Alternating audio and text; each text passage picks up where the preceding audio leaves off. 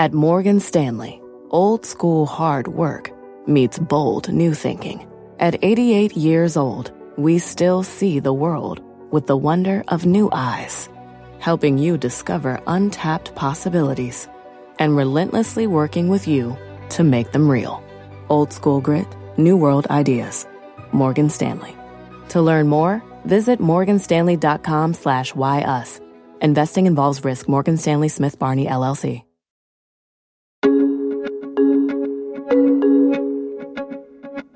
Is Squawk Pod, and I'm CNBC producer Cameron Costa. Today on our podcast, Israel at war with Hamas. Hamas's surprise weekend attack, the casualties, and Israel's response. It's not a normal war. It's a this, is a, ter- this is a terrorist. This is terrorist. This is terrorists. And NBC's Kelly Cobiella on the ground in Tel Aviv. There is this very weighty, very difficult issue of potential hostages held in Gaza, maybe as many as 130, if you believe some of the reports. The geopolitics at play, from Iran to the U.S. to Ukraine and Russia. New York Times foreign affairs columnist Thomas Friedman. The long term danger is that uh, it is discovered, of which there are a lot of indications, that uh, this was, a, in a sense, a combined operation by Iran and Hamas uh, in order to stop uh, in its tracks the uh, budding um, normalization between Saudi Arabia and Israel. And what it all means for business how the conflict affects oil prices, plus what happens to the hundreds of multinational companies with operations in Israel. Author and political advisor Dan Senor. Every major tech company you know of has a major operation in Israel. In past conflicts, operations didn't stop, companies didn't pull out their operations. I don't think uh, anything changes. It's Monday, October 9th, 2023, and Squawk Pod begins right now.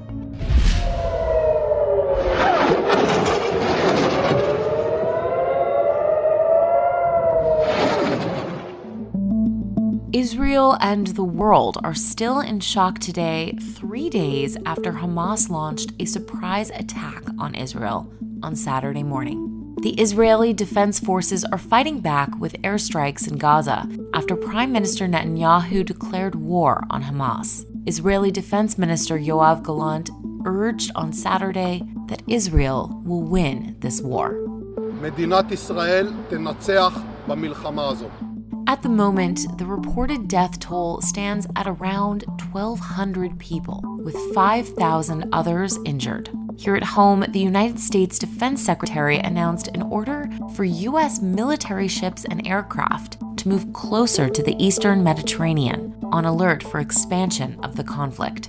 And President Biden has declared support, unwavering support, for Israel as the violence escalates. The United States stands with Israel we will not ever fail to have their back. We'll make sure that they have the help their citizens need and they can continue to defend themselves. Now, in addition to the tragedy, the global concern, as you'll hear, is what Iran's role in the Hamas attack might have been, and the capabilities and strategies of Hezbollah, an Iran backed armed group in Lebanon on Israel's northern border. NBC's Kelly Cobiella is on the ground in Tel Aviv, and she caught up our Joe, Becky, and Andrew on the conflict. Good morning, Kelly. Yeah, good morning. A pretty rapidly changing situation, still getting new information really by the minute. Just a couple of seconds ago, we could hear the air raid sirens sounding once again here in Tel Aviv, and we've now confirmed that in the past hours, at least three rockets have fallen on three sites in the south. There are reports of some rockets uh, falling in the greater Tel Aviv area as well. We haven't yet been able to confirm that, but there are some casualties involved in those strikes in the south. Uh, the Israeli Defense Forces say they, they hit hundreds of Hamas targets in Gaza overnight, uh, and really a difficult situation there for civilians. The Gazan health officials saying that they're struggling to reach the wounded, some 2,700 wounded there, nearly 500 killed, and power has been cut to uh, that area since the weekend. Now, Israel has warned civilians to get out of the way of any possible Hamas targets, but it's really difficult in that in that area. It's a very small area, just 25 25 mile long strip with more than 2 million people packed in, a very urban um, environment, and no borders are open in and out of Gaza. Um, here in Israel, we are hearing this morning from the defense minister, and really you can hear the anger uh, in Israeli officials just from his statement. He said this morning, I ordered a full siege on the Gaza Strip. No power, no food, no gas. Everything is closed. We are fighting human animals, he said, and we act accordingly. The IDF says that they have called up 300,000 reservists. But the question is, what's next for Israel once they secure that territory in the south? And as a side note, we have been hearing about uh, skirmishes, some gun battles overnight between the IDF and um, Gaza militants in that area. The IDF spokesperson saying today that the military is prepared to employ disruptive solutions going forward to address the situation, but not elaborating, not talking about any possible details about a ground invasion. And of course, there is this very weighty, very difficult issue of potential hostages held in Gaza, maybe as many as 130 if you believe some of the reports uh, coming from militants inside Gaza. Uh, some of them are soldiers, many are civilians. The question is, how to get them out, what to do next. And I'm not sure that we're hearing a clear answer as yet from the Israeli government. Kelly, before you go, just what, what's it like on the ground in Tel Aviv right now? And also, you asked the question, maybe you can provide the answer, I don't know.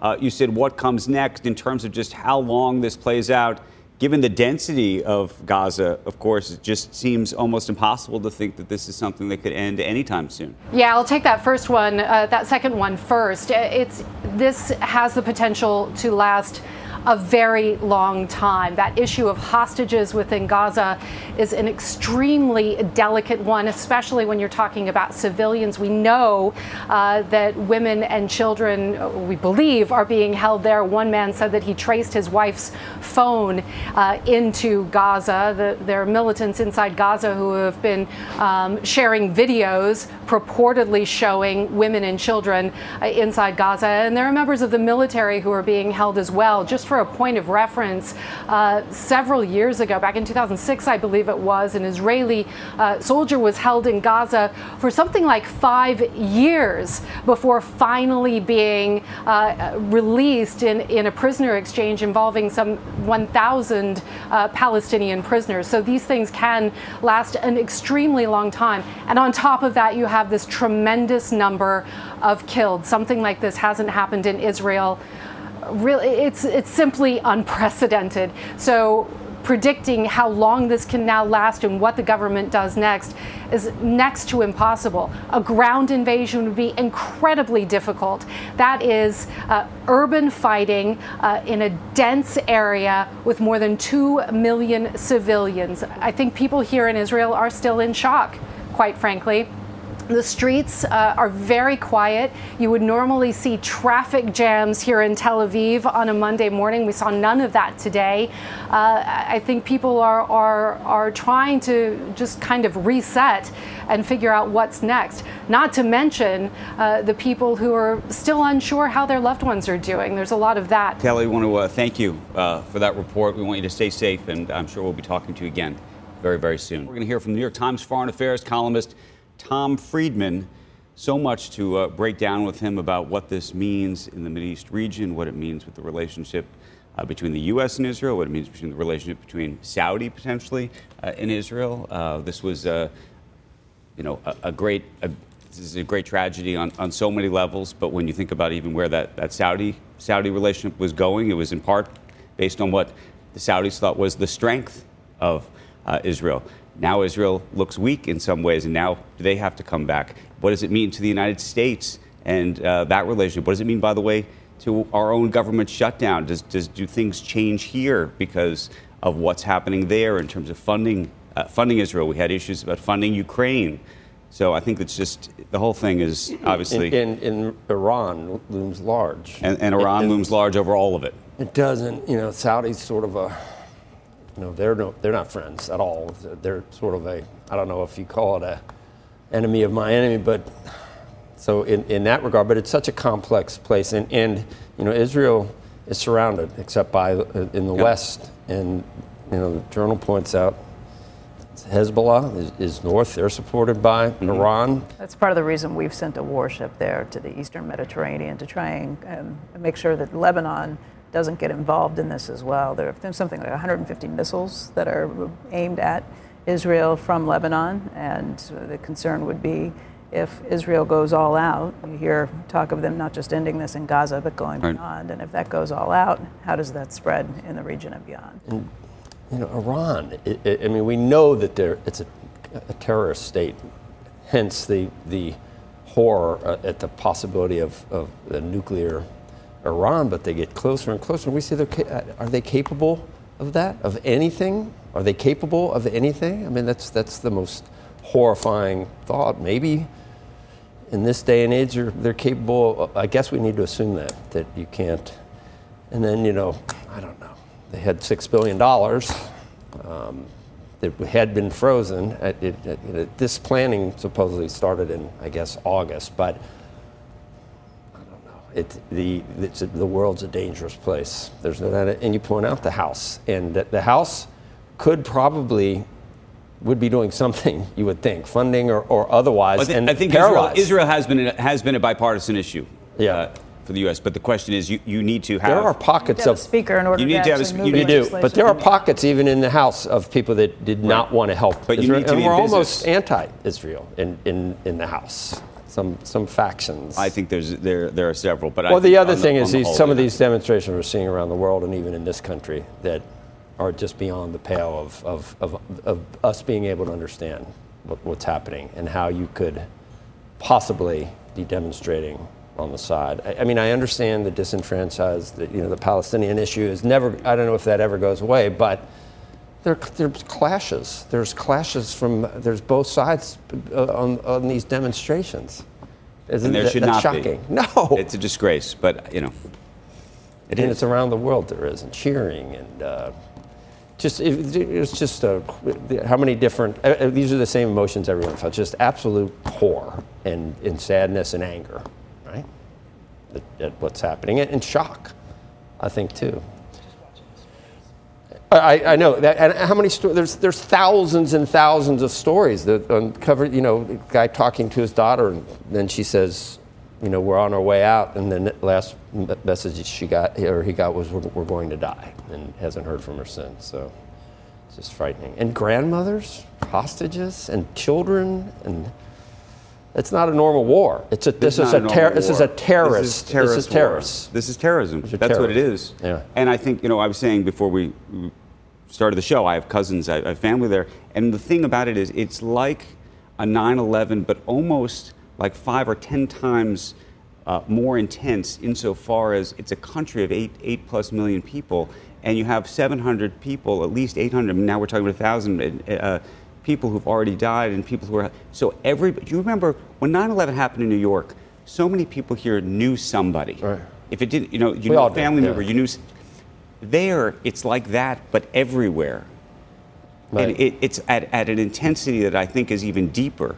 And so this is really one of those one of those sort of watershed moments, unfortunately. And we know the retaliation is going to be swift and, and I would think probably pretty significant. The civilians i- in a place like Gaza, how, how do you separate the the? situation is what complicates the retaliation. How do you how do Well, you the wipe situation out? and just you, the, just the sheer density, of, the sheer of Gaza, density the of civilians exactly, and they're going to be caught up in this. Civilians on on both hmm. sides, right? Because you can't even identify said them. Hamas is hiding in schools, it's hiding in mosques. The it's hiding- hospitals, it's the markets, it's what it's what they've done for years. Uh, we're going to talk to Tom Friedman about all this. We've got Dan Senor coming on a little bit later. We've got a lot of folks who I hope are going to help uh, us through this. Oil prices climbing following this weekend's attack on Israel with renewed tension in the Middle East. And joining us right now in the energy markets is John Kilduff. He is Again Capital's founding partner, also a CNBC contributor. And John, we have seen prices up this morning, but nowhere near the highs that we've seen just in recent weeks. What what does this mean for the oil market? Well, it's a moment of pause, Becky. Uh, it's it's a matter of what shoe drops next here. Obviously, it appears, or it's being alleged, that Iran's fingerprints are all over this. So as a result of that, you're talking about a Iranian production, but then you're also talking about the Strait of Hormuz, uh, which lies right off Iran's coast, all coming into play here. So that's the worry for the oil market. The oil market has a great track record, though, of taking these horrific events in stride. Um, I point out several years ago, 2019, when there was an attack on Saudi Arabia's Abqaiq facility, which is the major export facility out of Saudi Arabia. It was a blip on the radar for the oil market. So let's see. The problem we have if Israel is truly amassing 300,000 troops, they're certainly not there for show. And uh, so this thing could escalate. And that's what the oil market is holding its breath for right now while being reasonable about the price reaction at the same time, in my view. So, what would you, where do you think oil prices are headed? I mean, it's impossible to know what happens from here. What would you be doing as a trader? I think you have to position yourself for some more uh, potential upside here in the short term. Again, given the rhetoric that's going to come flying out of this still, uh, and whatever actions get taken. Uh, however, the good news is what's going to what's going to moderate that, Becky, is that with Saudi Arabia's massive cutbacks in production and exports these days, we have a nice sized cushion. So, you know, could we ride out an Iranian interruption? Could we ride out uh, a, a, a, disruption of the Strait of Hormuz?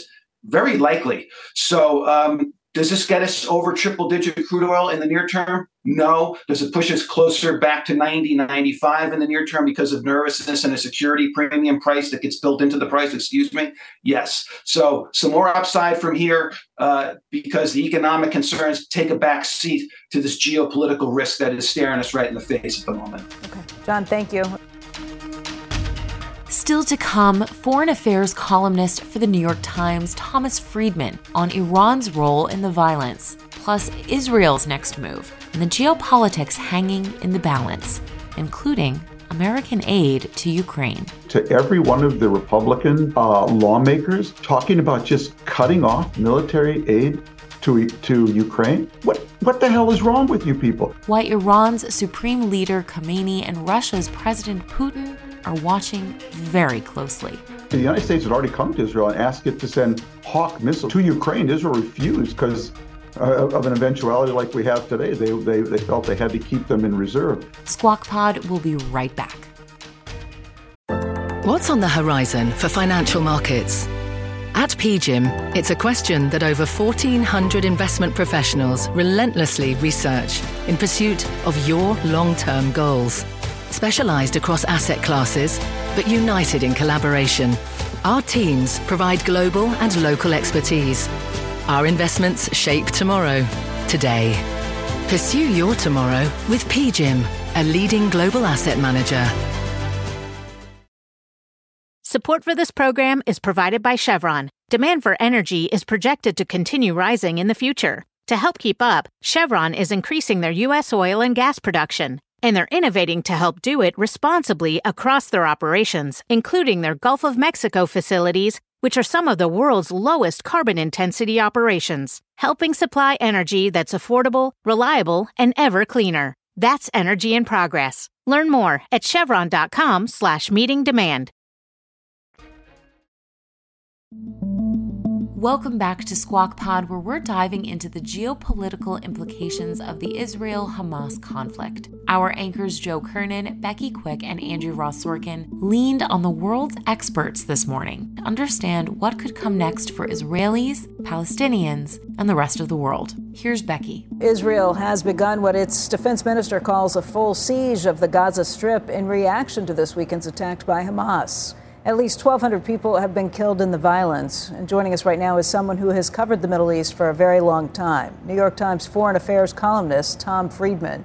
Um, Tom, obviously, this is a huge shock. What, what are the broader implications to what this means? What have you heard? Well, in terms of uh, your viewers, Becky, um, uh, there's a real potential here for uh, a much wider conflict. Um, uh, as horrific uh, is um, this Hamas attack on on Israel and uh, and now going to be, I'm sure, a major Israeli operation in Gaza.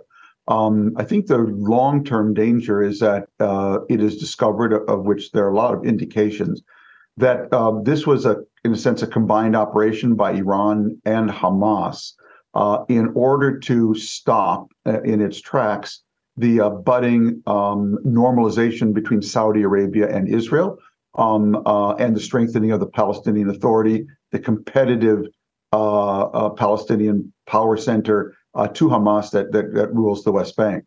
And so, as that becomes more apparent, um, uh, that is going to be a, huge source of tension where that goes between Israel uh, and, Iran. Um, and the great fear is that uh, uh Iran's proxy in Lebanon, Hezbollah, will open a second front uh, in northern Israel by rocketing um, northern Israel. And if that happens, um, it's it's Katie bar the door. I mean, that's why the U.S is sending warships to the Mediterranean to be there to try and keep something like that from happening. But if it is confirmed that Iran was the one that backed this, that planned this, that put this together, which it certainly appears to be the case, how does Israel not retaliate? And if they do retaliate, what's the fallout? Well, um, you know, Israel and Iran have been fighting, Becky, a proxy war um, uh, in Syria and Lebanon uh, now for you know the last 15 years at least.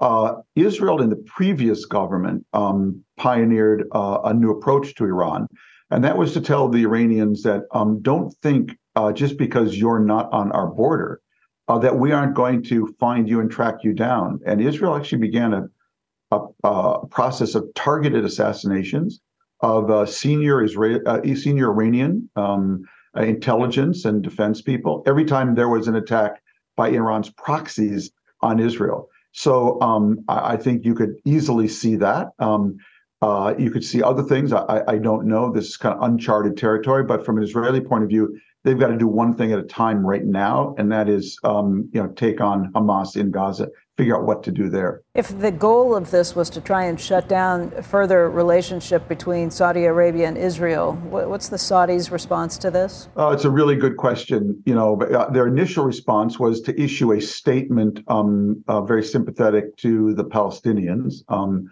uh, and, and in a way hostile to Israel. I, I wouldn't take that as their long term view. They're not going to jump into this war on the side of Israel, but they're certainly not going to jump in uh, on the side of Hamas either.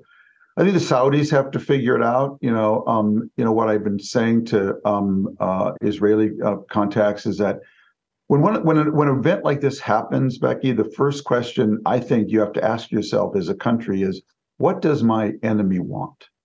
And now let's do the just the opposite. So I know what Iran and Hamas want. They want Israel to invade uh, Gaza and um, uh, get completely bogged down in house to house fighting there, um, which will have its own horrific cost uh, to civilians there, and kind of equal the the moral balance somehow, you know, for Hamas. That's what they want, um, uh, and that will radicalize the whole Arab Muslim world. I think the real challenge for Israel is how does it um, deter Hamas? How does it respond to this attack without um, uh, falling into the quagmire of Gaza? And at the same time, um, uh, actually quickening uh, the pace of negotiations on normalization between Israel and Saudi Arabia, paired with um, uh, progress between uh, Israel and the Palestinian Authority that governs the much more moderate Palestinian Authority that governs the West Bank. I think I think that's I hope that will be the long term dynamic um, because I think it's so important for Israel right now to ask itself, what does my enemy want? Let's do exactly the opposite. Tom, can you speak to the relation between the United States and Israel in, the following context? We've had a, a raging debate uh, in Washington and throughout the country about whether to support Ukraine, uh, how much money to send to Ukraine. I imagine there's going to be asks for money uh, for Israel. We're at a time where we don't have a, a Speaker of the House and there's questions about whether the government here is going to be shut down. How do you think all of that plays? Well, Andrew, it's a really serious problem, as I flagged in my column, uh, you know, over the weekend, which is that um, uh, Jake Sullivan, the national security advisor, spends a good part of every day scrounging up um, weaponry uh, to support uh, Ukraine. I mean, we're talking about things as simple as 155 shells, you know, um, for its artillery. Uh, and Patriot missiles, anti-aircraft missiles, which the Ukrainians need desperately. Uh, I quoted in my column, you know, Vladimir Putin as as as uh, licking his chops and saying, you know, if the flow of Western weapons uh, to Ukraine is cut off for a week, um, they're finished. Um, he's gonna he's just gonna have free reign of the skies.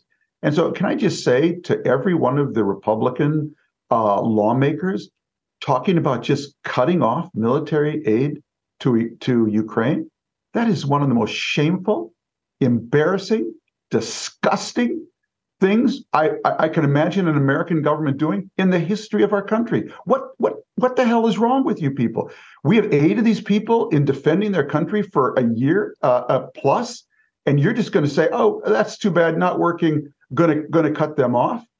I, I can't imagine what the implications of that would be for our relationships with our allies uh, from Taiwan uh, to NATO. It is incomprehensible to me it is incredibly shameful that anyone would even contemplate that. And so, how, how do you relate that back to, to Israel?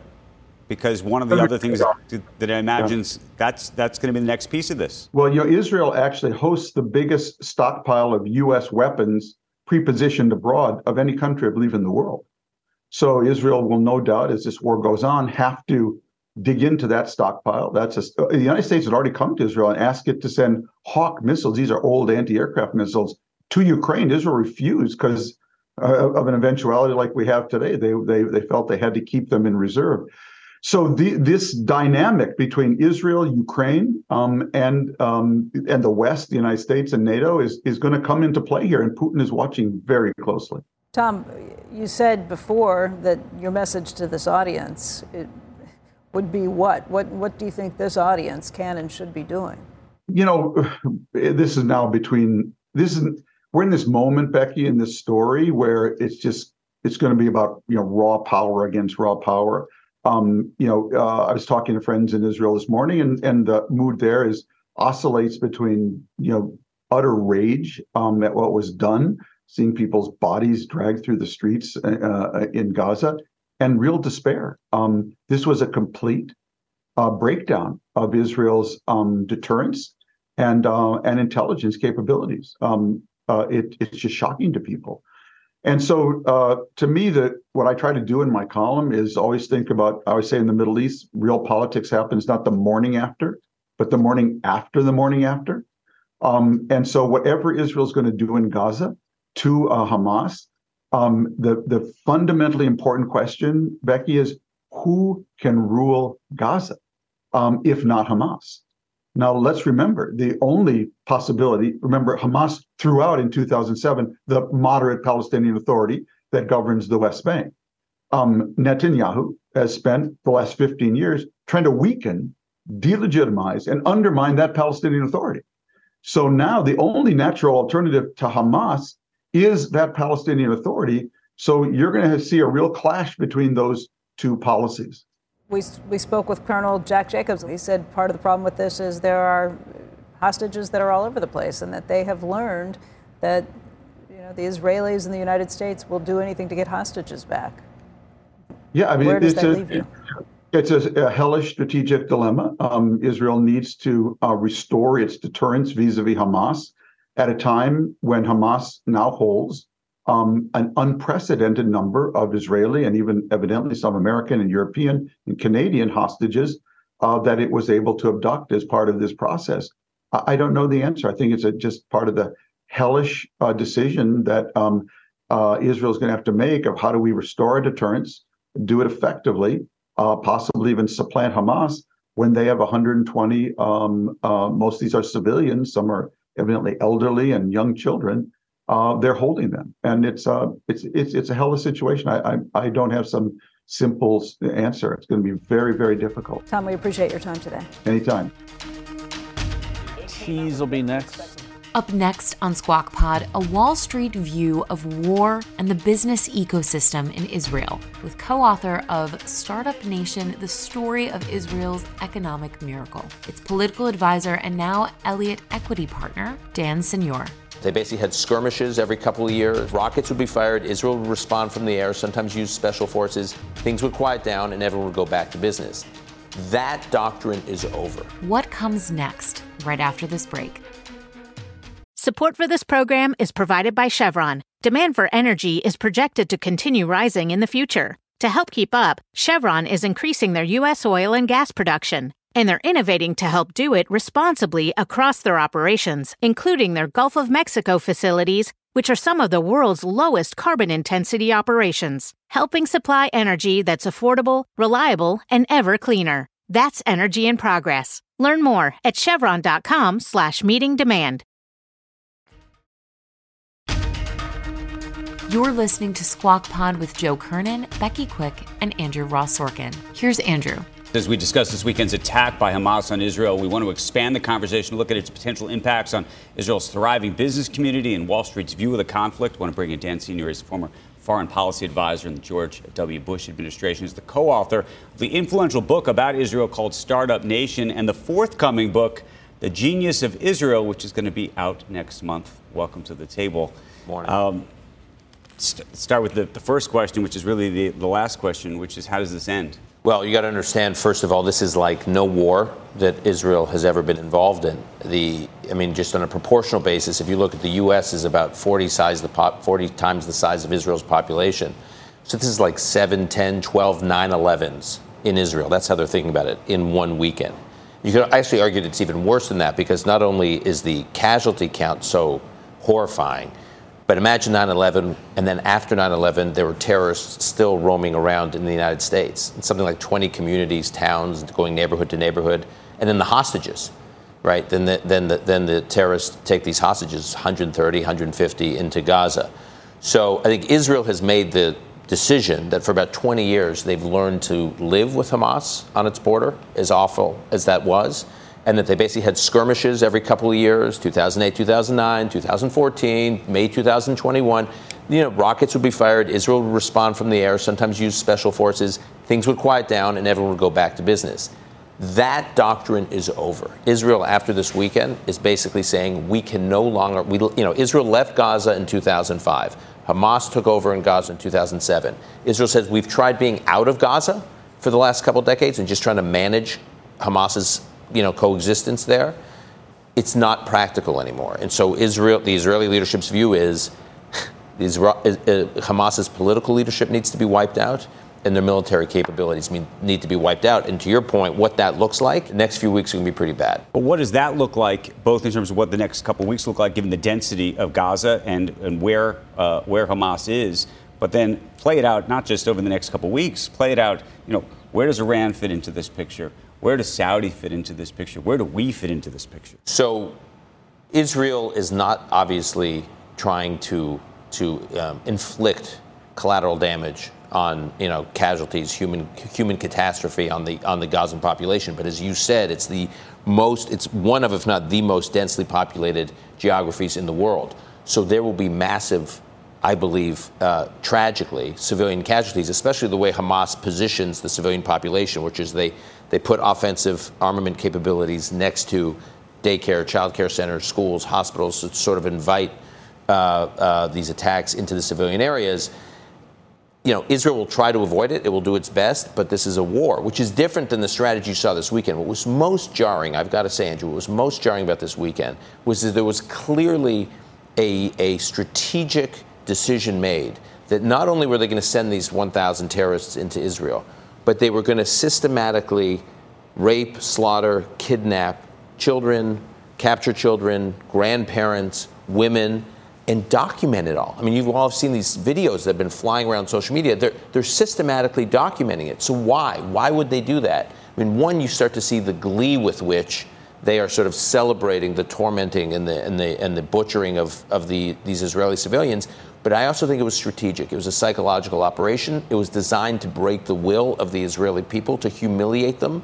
And I, I, I think. But it also, therefore, opens up the possibility that in retaliation, they, the, the Israelis may very well feel quite comfortable uh, attacking places where, unfortunately, civilians may very well be. It, it, will. It would never be the the design of the Israeli strategy or the objective of Israeli strategy. If you go back to previous conflicts in Gaza, Israel's always gone out of its way to avoid. So they give warnings to communities. They're even doing it now. They're warning civilians: get out of this area. The war is about to get intense. So they're trying to avoid it. It's not part of their strategy, and it never will be. Um, but, you know, this is. This, this strategy used against Israel is, I, I think there was a sense in Tehran, there was a sense in Gaza, there was a sense with Hezbollah that Israel was divided over these last few months and they thought this was the time to strike because Israel had been so divided domestically, politically, and I think the psychological warfare was to capitalize on that, and I think it's going to backfire. The, I was going to say, does this unite? Yes, absolutely. I mean, uh, Andrew mentioned this this book I have coming out about the resilience of Israeli society, and it's people underestimate how united the country is. So you look at these domestic political squabbles that have been happen, happening over the last nine months, and they think, oh, Israel's divided, Israel's broken. The moment Israel is attacked, the way it has been attacked, the moment Israelis feel vulnerable, the moment Israelis feel defenseless, the society comes together in ways that I don't think you would see anywhere in the world. And that's what's happening. And I think that is the great miscalculation by Hamas. Speaking of divided countries, and I'm not saying that our problems had anything to do with anything, but our problems right now do have something to do with, with funding for Israel, for with uh, a, a, united response to all of this. We've got our, our what, what do you, we have no house. We have yeah. no, when, when, when, when you think about Tehran, when you think about Iran, which was, it appears to be the architect of this whole operation. You think they knew we got problem? Yeah, and they're saying it publicly that they hosted a meeting in Beirut a week ago where the Iranian Revolutionary Guard Corps was present, Hezbollah was present, Hamas was present. I mean, they, that's when they greenlit this operation. So Iran was in the middle of this. So, one, Iran, what does it want to do? It wants to slow down, if not completely kill the Israeli Saudi normalization process, which had been moving fast. It had been moving faster than even public reports had captured. And so they, want, they, they felt that they had a shot at doing that. Then they see dysfunction in American politics. I have no doubt that they read into the dysfunction in American politics.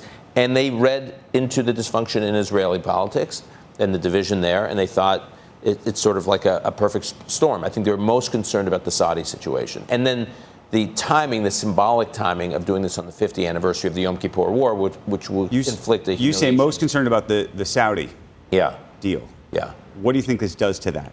Well, I think the calculation was that there was a fear of the by the Saudi leadership, the Iranians believed that if they if Israel cut a deal with Saudi that didn't in some way make major concessions to the Palestinians, it would pose a risk to the Saudi leadership. So if they could heighten tensions, if they can sharpen tensions between Israel and the Palestinians on the eve of a deal being you know, inked, right. it would make it harder for Saudi Arabia to do it. Even better if they can inflame the region in a war, it would basically you know, basically shelve a deal. And do you think that it has now been shelved? No. I think this is an important test for Israel right now. Part of what attracted Saudi Arabia to Israel, one of the reasons Saudi Arabia has, has drawn closer to Israel in the last few years, A, because Israel is the technological superpower of the Middle East, startup nation. B, because Israel is a military intelligence superpower, and C, because of Israel's geopolitical strength around the world. This weekend tested the, the military and intelligence piece. There was a military and intelligence breakdown in Israel, and I think the Saudis are probably thinking, wow, like this may not be the juggernaut that we thought Israel was. So Israel, it not only does have to respond because its population wants Israel to respond. I mean, you have people not only being called up to reserves, you have people who aren't even being called up to reserves who are running to bases saying, I'm here to serve. So the Israeli population wants to respond and is all in, but Israel also needs to send a message to the Saudis. We are still the military intelligence juggernaut that you thought we were. We had a major screw up these last few days but watch us respond and we will restore your but, confidence. But you respond, you, it's, you're listening to two things. Like you don't want to respond and make it a multi-pronged war, but you have to respond. How do you do that? Right. So th- this is, look, these next few days are going to be really complicated. So A, they have to respond to Gaza. They have to take out, this whole idea of coexisting with Gaza with Hamas is over. So getting rid of the political leadership and getting rid of the military capabilities of Gaza. That's one piece of it. The next question is do you deal how Israel does with deals with Iran? But that almost and, assumes that this is doable, like that, that you can actually the first piece. You know, that you can you can rid you can rid Gaza you, Gaza of Hamas. That you can you can right. I mean. How, uh, you, right, well, you could you could rid Gaza of Hamas. The question is then who's in charge. So 2000. Keep in mind, the Fatah, the Palestinian Authority, which is in power in the West Bank, used to run the Gaza Strip. Hamas drove them out 2006, 2007. After Israel left, the Palestinian Authority was in charge. Hamas drove them out. So if Israel drives out Hamas now, you know, a couple million Palestinians are still living there. who's in charge of them? Uh, is Israel, is Israel going to reoccupy Gaza, which is what its life was before 2005? Israelis don't want to do that. We're in so. overtime. We're going to have to get you back. One last final question.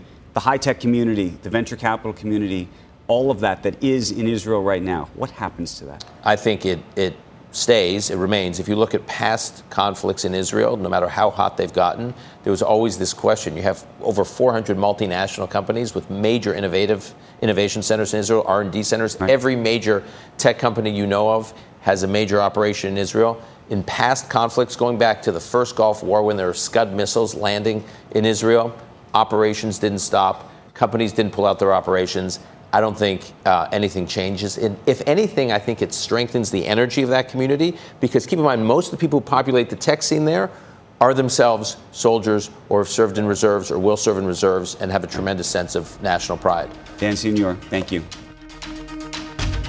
That's the podcast for today. Thank you for tuning in. Squawk Box is hosted by Joe Kernen, Becky Quick, and Andrew Ross Sorkin, weekday mornings on CNBC at 6 a.m. Eastern. To get the smartest takes and analysis from our TV show right into your ears, follow Squawk Pod wherever you get your podcasts. We'll meet you back here tomorrow. We are clear. Thanks, guys.